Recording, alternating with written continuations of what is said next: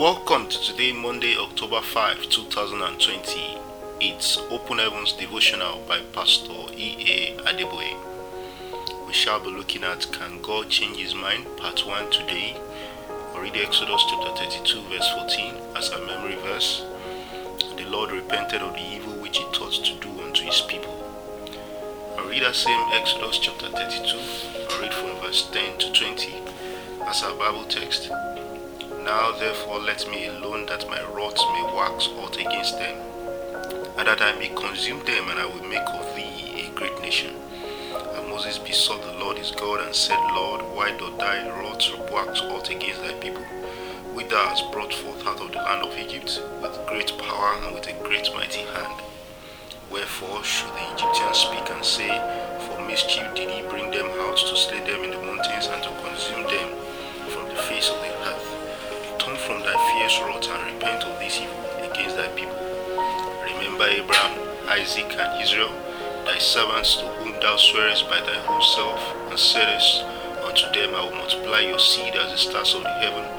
And all this land that I have spoken of will I give unto your seed, and they shall inherit it forever.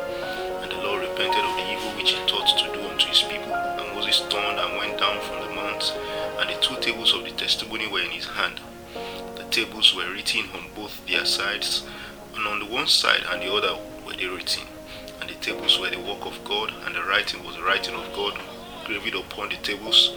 And when Joshua heard the noise of the people as they shouted, he said unto Moses, There is a noise of war in the camp.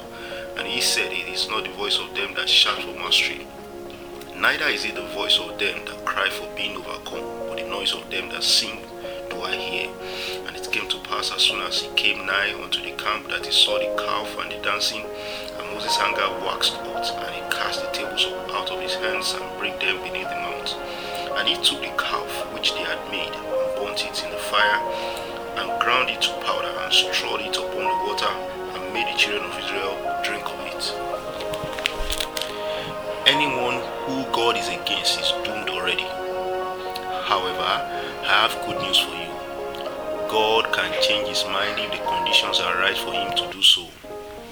In today's Bible reading, God was ready to destroy the Israelites and start a new generation, but Moses was successful in his appeal. What was in Moses' plea that God made what that made God to change his mind? First, Moses was pleading from the mountain. He had a special relationship with God. He was closer to God than the rest. He was a favorite. You have God's wrath through sin, you stand a better chance of obtaining mercy by getting someone like Moses with a higher level of anointing to plead on your behalf. Secondly, Moses was not selfish in his plea. He was always particular about God's name and reputation. When you put his interest first, he listens. Moses said, Wherefore should Egyptians speak and say, For mischief did he bring them out to slay them in the mountains and to consume them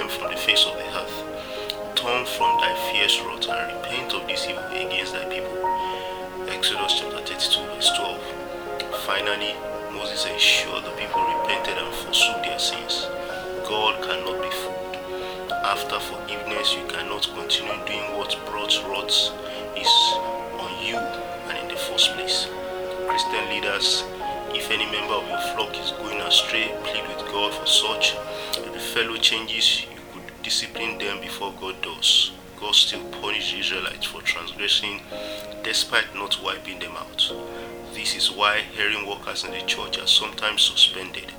We don't want God to mete out the punishment himself. Man's punishment cannot be as fearsome as God's anger. It is true that the wages of sin is death in Romans chapter 6 verse 23, but God does not want the death of a sinner, according to Ezekiel chapter 18 verse 23. If you confess your sins, repent and forsake them, God is faithful and just to forgive you and spare you his wrath.